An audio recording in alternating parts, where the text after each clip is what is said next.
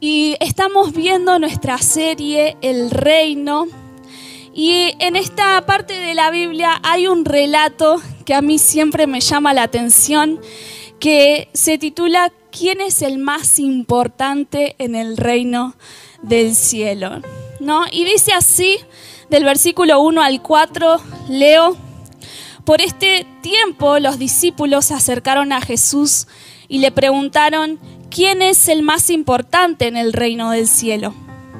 Jesús llamó a un niño pequeño y lo puso en medio de ellos. Entonces dijo, les digo la verdad, a menos que se aparten de sus pecados y se vuelvan como niños, nunca entrarán en el reino del cielo. Así que si se vuelva, el que se vuelva tan humilde como este pequeño es el más importante en el reino del cielo. Y la verdad que me encanta la respuesta de Jesús porque en unas simples palabras, en una simple demostración, les muestra a sus discípulos humildad. Y también es una enseñanza para nosotros hoy en día. Dice que nadie puede entrar en el reino de Dios a menos que sea como un niño. Entonces vemos que el ideal de Dios para nosotros, para los hijos de Dios, es que seamos como un niño. Y es contradictorio eso, a veces nos causa gracia porque siempre queremos ir creciendo, pero Dios nos dice que debemos ser como niños. En las semanas anteriores también vemos a Jesús que está hablando con Nicodemo y le dice que el que no nace de nuevo no puede entrar en el reino de Dios. Entonces vemos siempre que el Señor nos está diciendo, sean como niños, nazcan de nuevo. Y Él nos da un modelo a seguir, ¿no? Sabemos que un niño, ¿qué es un niño? Un niño es inocente, un niño no practica el pecado. Un niño es humilde, es generoso, es entusiasta, es creativo, es agradecido con lo que tiene. Un niño cree ciegamente en sus padres y lo más importante es que un niño depende exclusivamente de sus padres, ¿no? Entonces, vemos que ese es el ideal de Dios para nosotros, para los hijos del reino.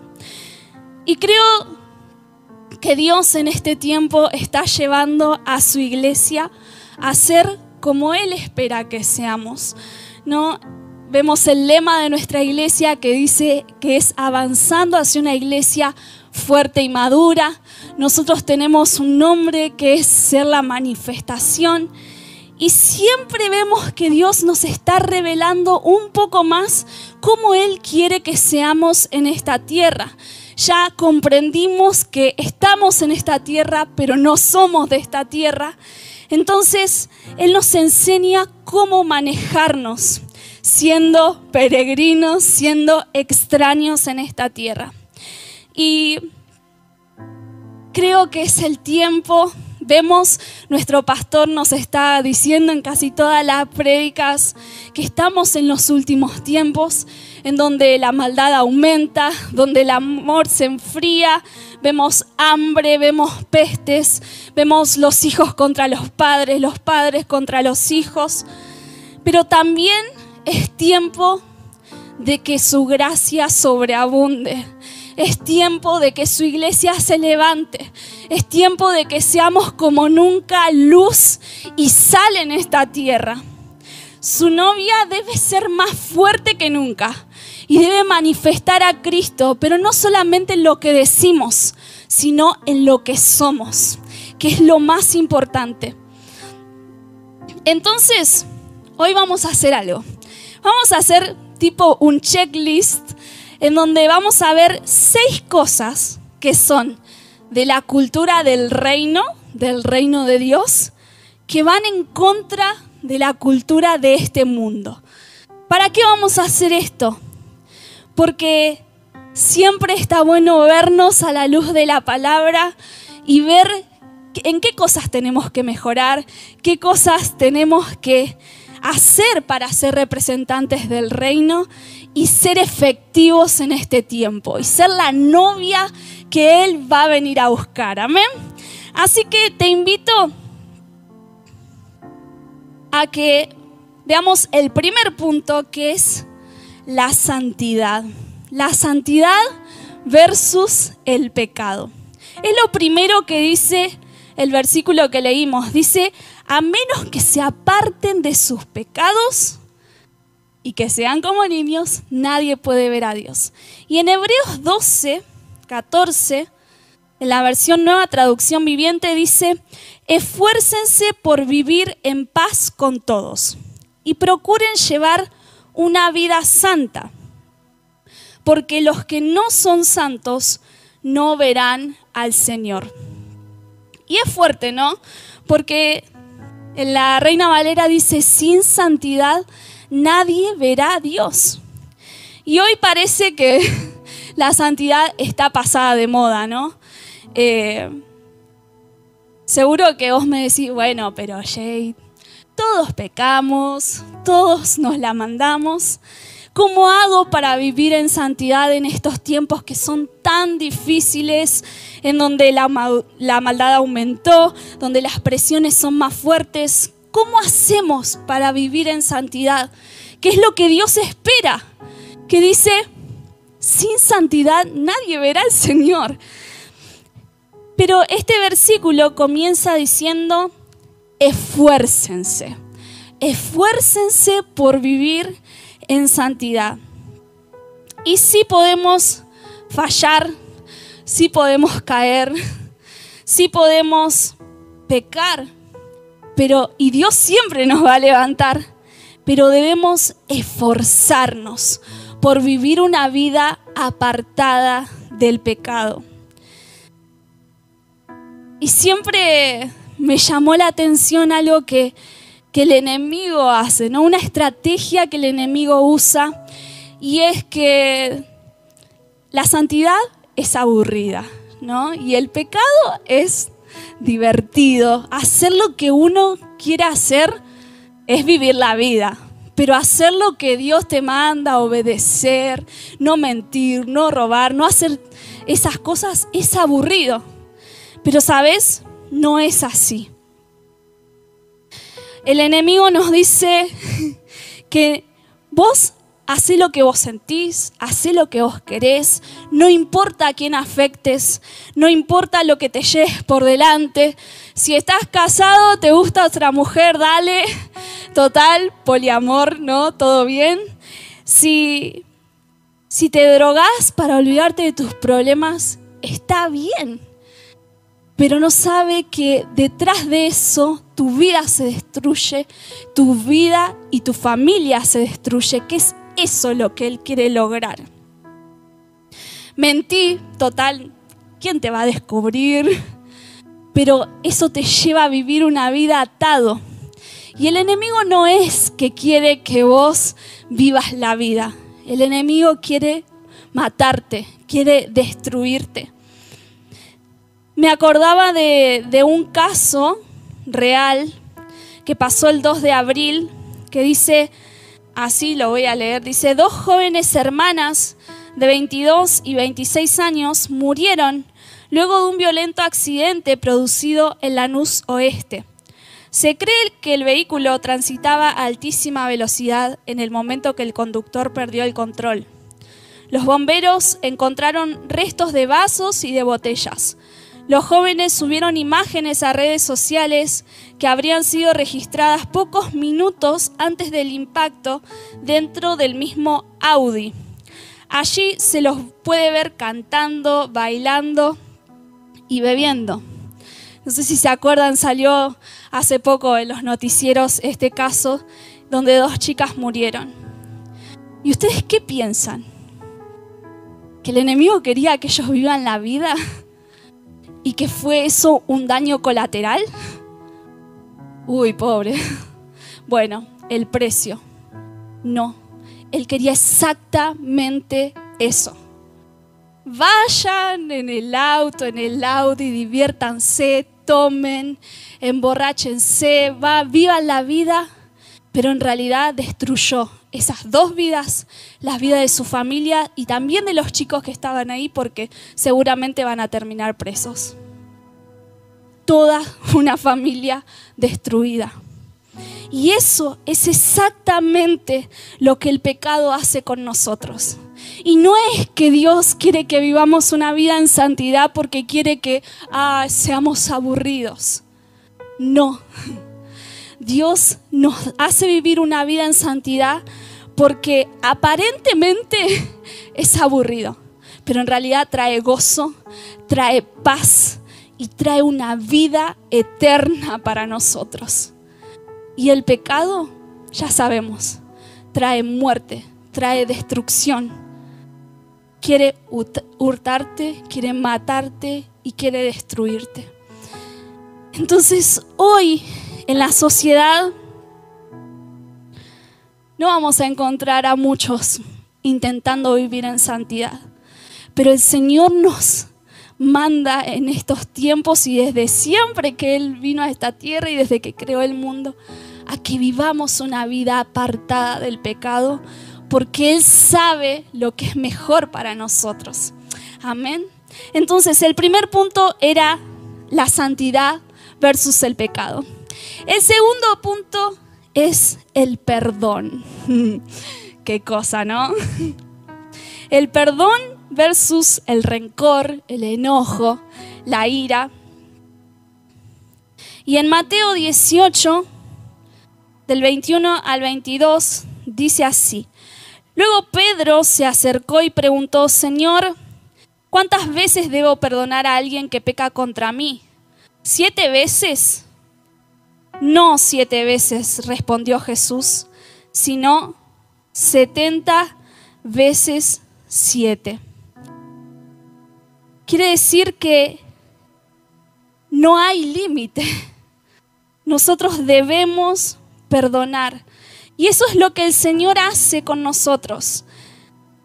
Nos enseña a perdonar, nos enseña a vivir una vida libre de la condenación. Y si seguimos un poquito los versículos que siguen, el Señor cuenta una parábola en donde comienza diciendo, por lo cual el reino de los cielos es semejante a un rey que quiso hacer cuentas con sus siervos. Y, termina esta parábola, no sé si se la recuerdan, pero dice así. Y comenzando a hacer cuentas, le fue presentado uno que le debía diez mil talentos. A este, como no pudo pagar, ordenó su señor venderle a su, a su mujer y a hijos, y todo lo que tenía para que se le pagase la deuda. Entonces aquel siervo postrado le suplicaba, diciendo, Señor, ten paciencia conmigo, y yo te lo pagaré todo. El señor de aquel siervo, movido a misericordia, le soltó y le perdonó la deuda. Pero saliendo aquel siervo halló a uno de sus consiervos que le debía cien denarios, y haciendo de él le ahogaba diciendo, Págueme, págame lo que me debes. Entonces su consiervo, postrándose a sus pies, le rogaba, diciendo, Ten paciencia conmigo y yo te lo pagaré todo. Mas él no quiso, sino fue le echó a la cárcel hasta que pagase la deuda. Y viendo uno de sus consiervos lo que pasaba, se entristecieron mucho y fueron y le dijeron a su señor todo lo que había pasado. Entonces llamándole su señor le dijo, siervo malvado, toda aquella deuda te perdoné porque me rogaste. ¿No debías tú también tener misericordia de tu consiervo como yo tuve misericordia de ti? Entonces su señor, enojado, le entregó a sus verdugos hasta que pagase todo lo que le debía. Y termina diciendo, así también mi Padre Celestial hará con vosotros si no perdonáis de todo corazón cada uno a sus hermanos sus ofensas. Tremendo, ¿no? El reino de los cielos es semejante a eso, al perdón. Y hoy nadie quiere perdonar. Es más importante lo que yo siento que lo que Dios nos envía a hacer.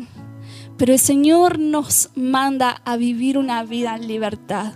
Y eso es a través del perdón. No siete veces, setenta veces siete. No hay límite. Debemos perdonar. Muy bien, vamos al tercer punto.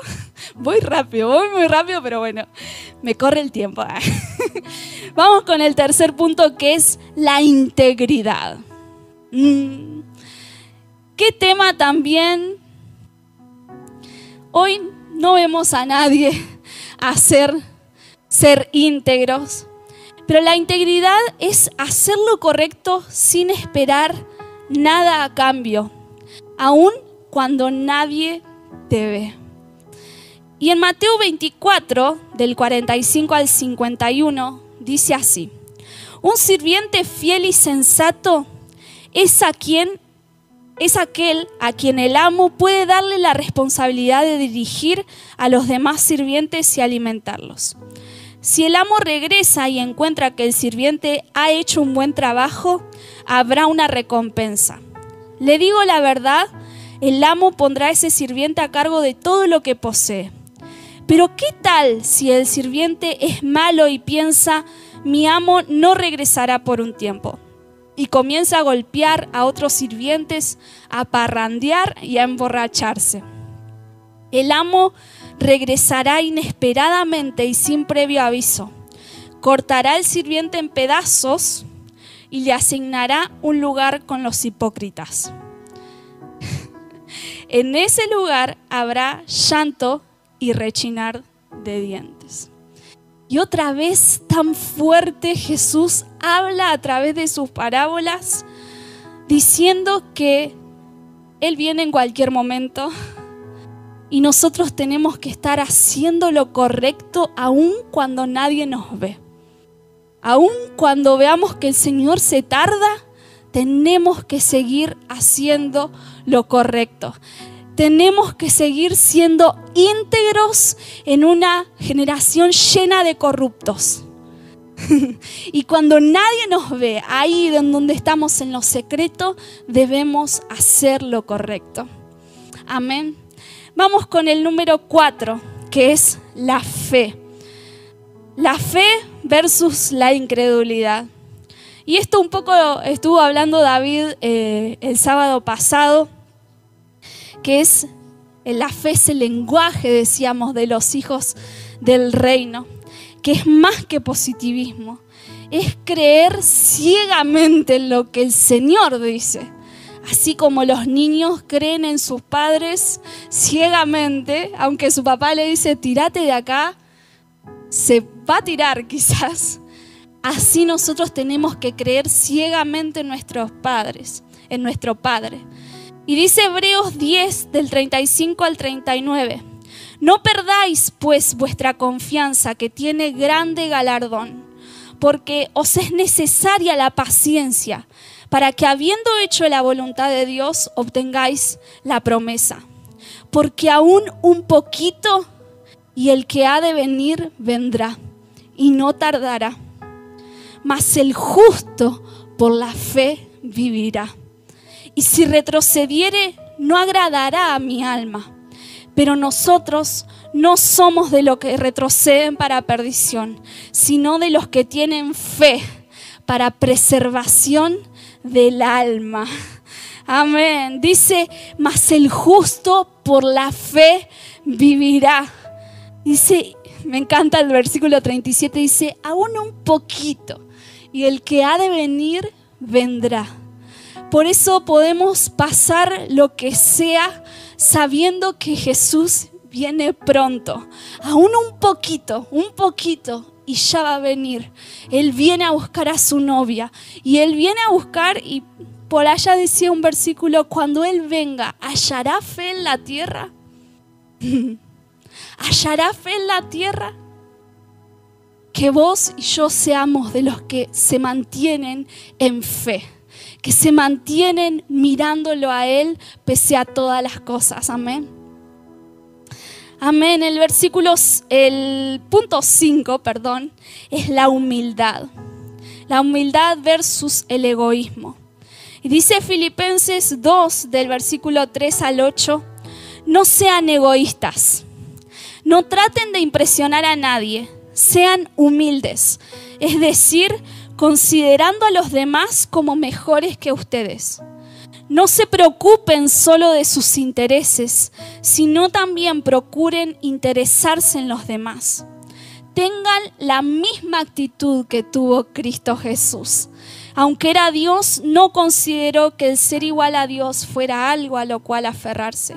En cambio, renunció a sus privilegios divinos, adoptó la humilde posición de un esclavo y nació como un ser humano. Y hoy nadie se interesa por los demás.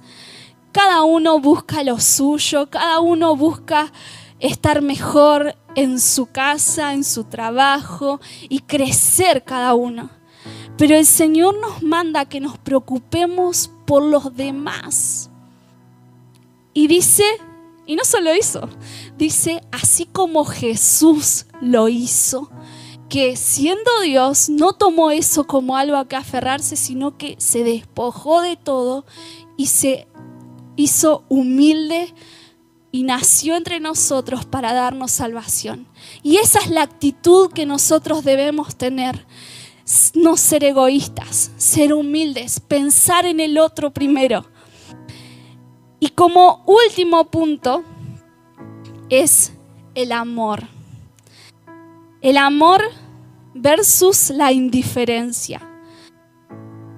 Y hablando de amor, siempre hablamos de Primera de Corintios 13, ¿no? que dice, si pudiera hablar todos los idiomas del mundo, y de los ángeles, pero no amara a los demás, yo solo sería un metal ruidoso o un címbalo que resuena. Si tuviera el don de profecía y entendiera todos los planes secretos de Dios y contara con todo el conocimiento, y si tuviera una fe que me hiciera capaz de mover montañas, pero no amara a otros, yo no sería nada. Si diera todo lo que tengo a los pobres y hasta sacrificara mi cuerpo, podría jactarme de eso. Pero si no amara a los demás, no habría logrado nada. Y el Señor así nos manda amar a otros. Y no solamente a nuestro hermano, sino también a nuestros enemigos. En Lucas 6:27 dice, a los que están dispuestos a escuchar les digo, amen a sus enemigos, hagan bien a quienes los odian, bendigan a quienes los maldicen, oren por aquellos que los lastiman. Si alguien te da una bofetada en una mejilla, ofrécele también la otra mejilla. Si alguien te exige el abrigo, ofrécele también la camisa. Dale a cualquiera que te pida y cuanto más te y cuando te quiten las cosas, no trates de recuperarlas. Traten a los demás como les gustaría que ellos los trataran a ustedes. Y dice el versículo 32, si solo aman a quienes los aman a ustedes, ¿qué mérito tienen? Hasta los pecadores aman a quienes los aman a ellos. Y si solo hacen el bien a los que son buenos con ustedes, ¿qué mérito tienen? Hasta los pecadores hacen eso. Y si prestan dinero solamente a quienes pueden devolverlo, ¿qué mérito tienen? Hasta los pecadores prestan a otros pecadores a cambio de un reembolso completo. Amen a sus enemigos, háganles bien, presten sin esperar nada a cambio. Entonces su recompensa del cielo será grande. Y mira lo que dice acá.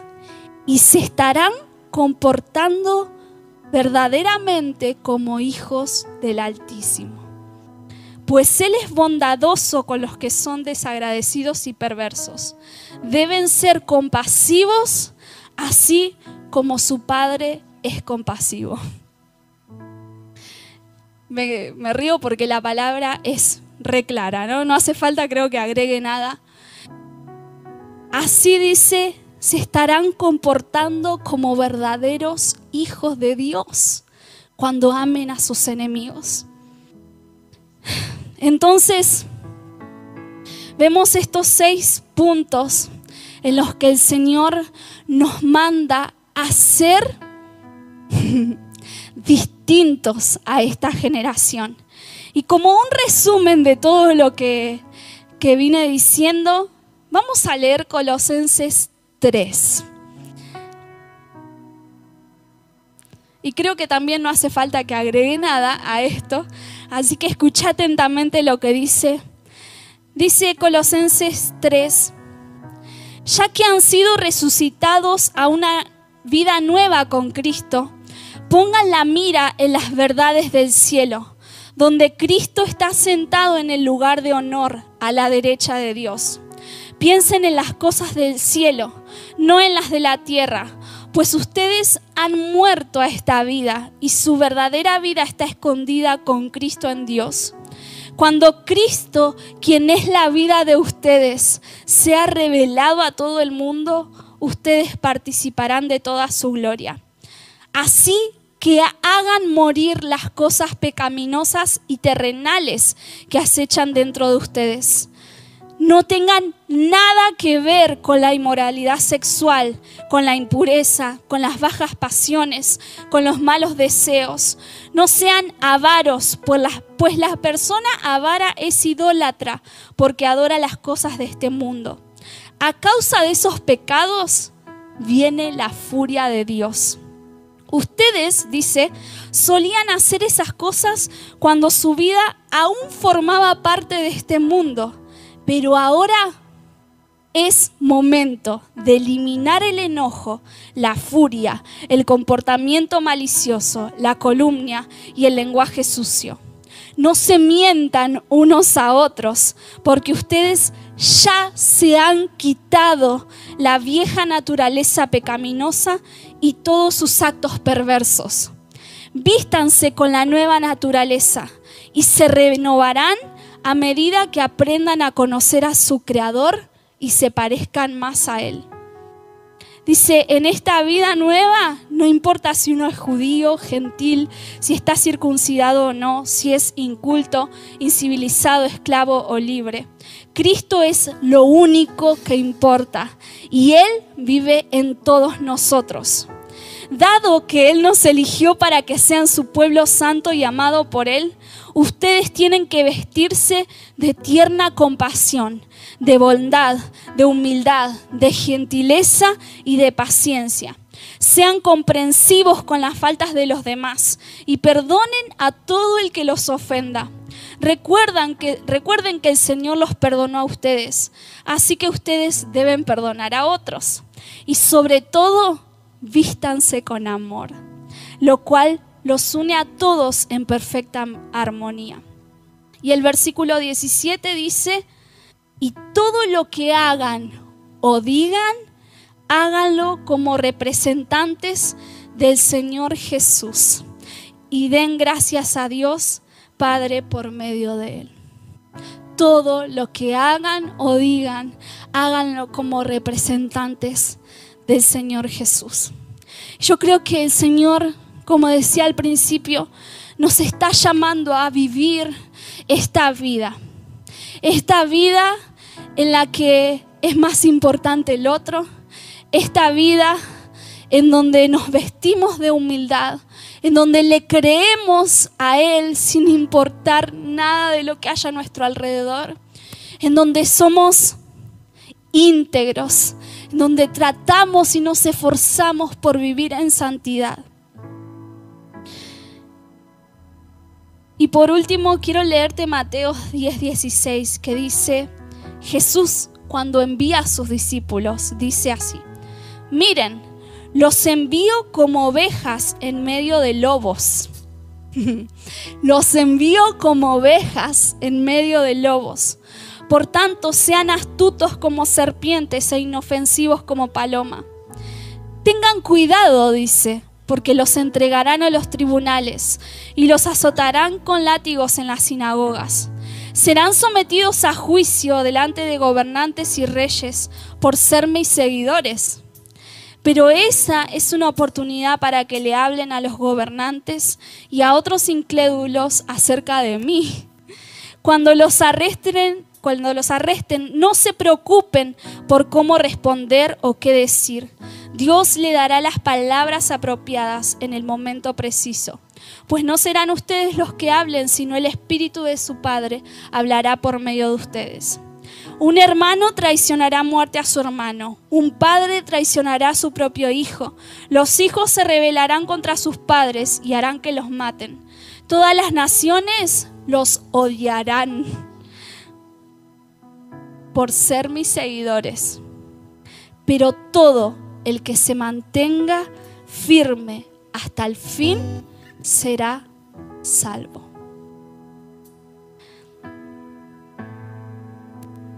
Y el Señor nos está llamando en esta noche y cada día de nuestra vida a que pongamos, como leíamos en Colosenses, nuestra mirada en las cosas del cielo. Ella nos advirtió que nos envía como ovejas en medio de lobos. Y sí, quizás si sos santo, nadie te va a tomar en serio, ¿lo pensás? Si sos íntegro, y si, si, si crees con la fe de un niño, pero el Señor nos manda a ser como niños, inocentes, creyéndoles creyéndole a Dios, dependiendo de Él en todo momento, apartados del pecado, íntegros, perdonando, siendo humildes y por sobre todas las cosas, amando, amando, amando, no solamente a los que nos aman, sino también a nuestros enemigos. Esa es la vida de un representante del reino. Eso es, esa es la iglesia que el Señor está buscando que nosotros seamos en este tiempo, que manifestemos su poder, pero no solamente con lo que decimos, sino con lo que somos. Que te miren y que vean que sos diferente. que te miren y que digan, ¿quién es este que todavía sigue amando? Que todavía sigue creyendo, que sigue siendo íntegro. Y ahí vas a poder decir, soy hijo de Dios. Así que vamos a levantarnos en esta noche. Y ahí donde estás, si querés cerrar tus ojos y decirle al Señor que querés ser en este tiempo como Él espera que seamos. Y si quizás una de estas cosas de la lista vos sabés que está fallando, es momento para pedirle al Señor que nos ayude a ser como Él espera que seamos, que nos ayude a ser íntegros, que nos ayude a mantenernos firmes en medio de una generación maligna y perversa, que nos ayude a ser verdaderamente sal y luz de la tierra Así que vamos, orá ahí donde estás. Y por estos minutos decirle al Señor, Señor, nos presentamos ante ti, Dios, así tal cual somos. Vos conocés todo de nosotros, Señor. Sabes las cosas que te hemos fallado, sabes las cosas que estamos haciendo bien. Pero hoy queremos ponernos a cuenta con vos.